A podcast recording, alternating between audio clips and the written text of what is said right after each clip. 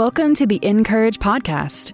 Each weekday, we meet you right where you are as one of our 30 writers shares what's going on in her everyday life and how God's right in the middle of it all.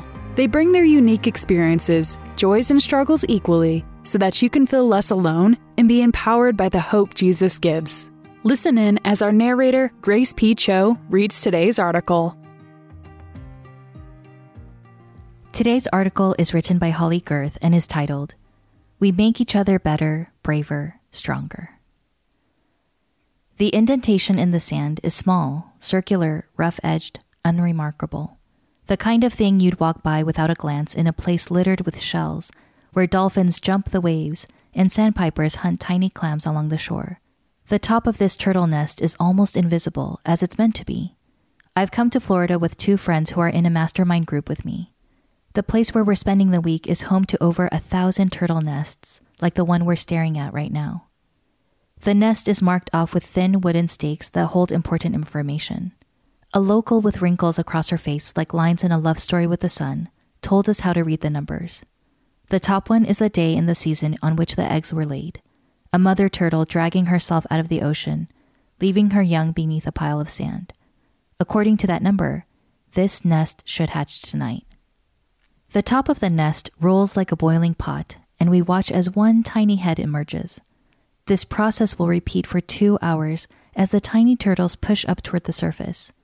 The only way out of this nest is in community.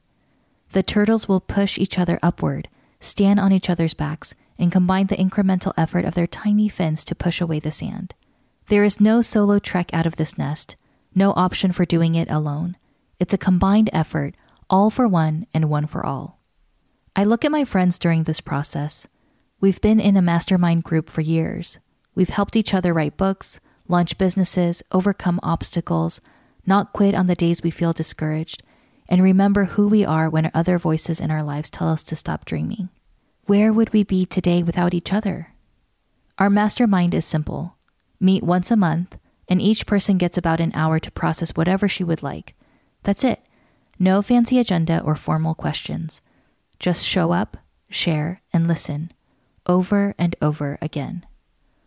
More heads appear in the nest. Then suddenly, one turtle breaks free.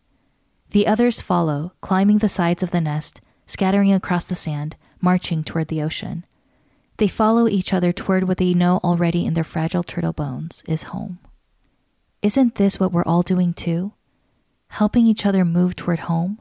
The place where we belong, home to who we're truly created to be, home to what we're called to do, home to heaven one day, the place with the crystal sea and the Savior who once walked on water.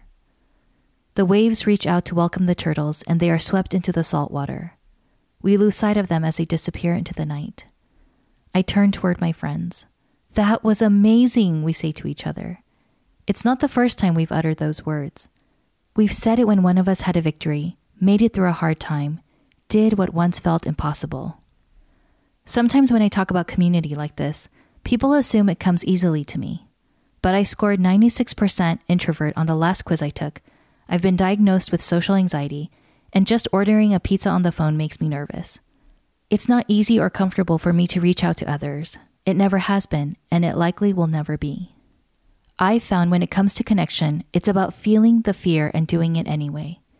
It's about surrendering my desire to be sought out and instead showing up as a person who is a safe space for others to become who they were created to be.